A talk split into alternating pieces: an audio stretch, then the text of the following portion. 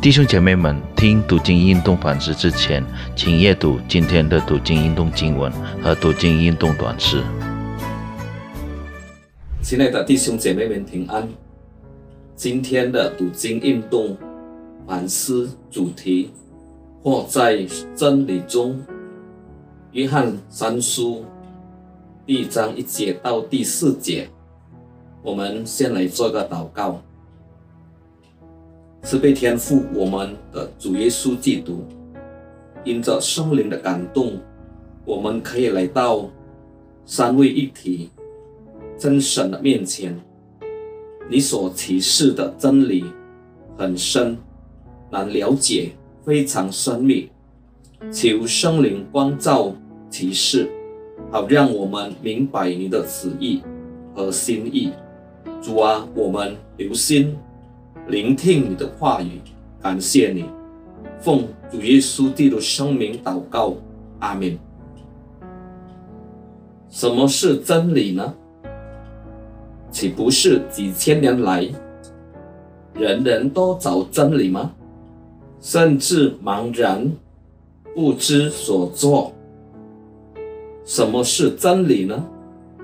真理是上帝所启示的。我们不能从一个人或者在一个大群里找到真理。真理是从上帝本身而来的，是圣洁的、通讯联络的，是有道德的和有个性的，是永恒的。上帝的真理是客观的、绝对的。不在乎人的感觉、心愿，甚至所有的人创造主观信仰。主耶稣基督就是真理。主耶稣说：“我就是道路、真理、生命。若不借着我，没有人能到父哪里去。”约翰福音十四章第六节。约翰福音一章十四节，道成了肉身，住在我们中间，充充满满的有恩典有真理。我们也见过他的荣光，正是复独生子的荣光。约翰三书第一章第三、第四节是这样说：有弟兄来证明你心里存着真理。正如你按真理而行，我就甚喜乐。我听见我的儿女们按真理而行，我的喜乐就没有比这个大的。亲爱的弟兄姐妹们，为什么我们要活在真理中？第一，因为真理存在我们里面。存在我们心中的真理，要引导我们每天的生活。真理要感动、引导，甚至对我们说话。每天我们读经、运动、反思，透过生灵，我们心中的真理，它要大大工作，让我们悔改归向主耶稣基督。让我们不要偏离心中的真理，让我们遵守上帝一切的应许。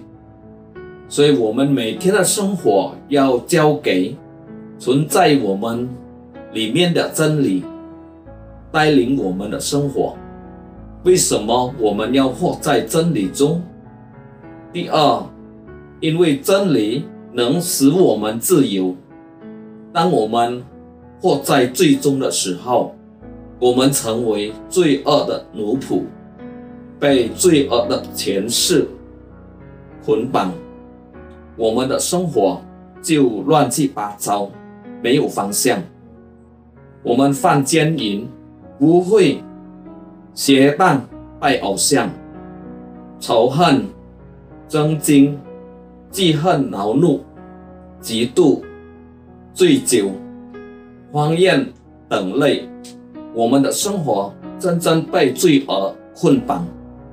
那时，我们每个人都没有自由，心中充满悲哀痛苦。我们无法脱离罪恶的前世。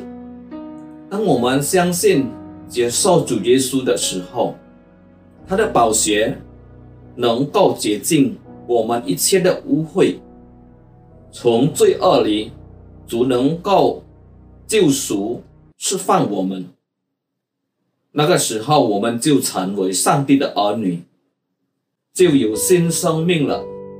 我们心中的真理要给我们自由，我们的人生就有价值、有方向。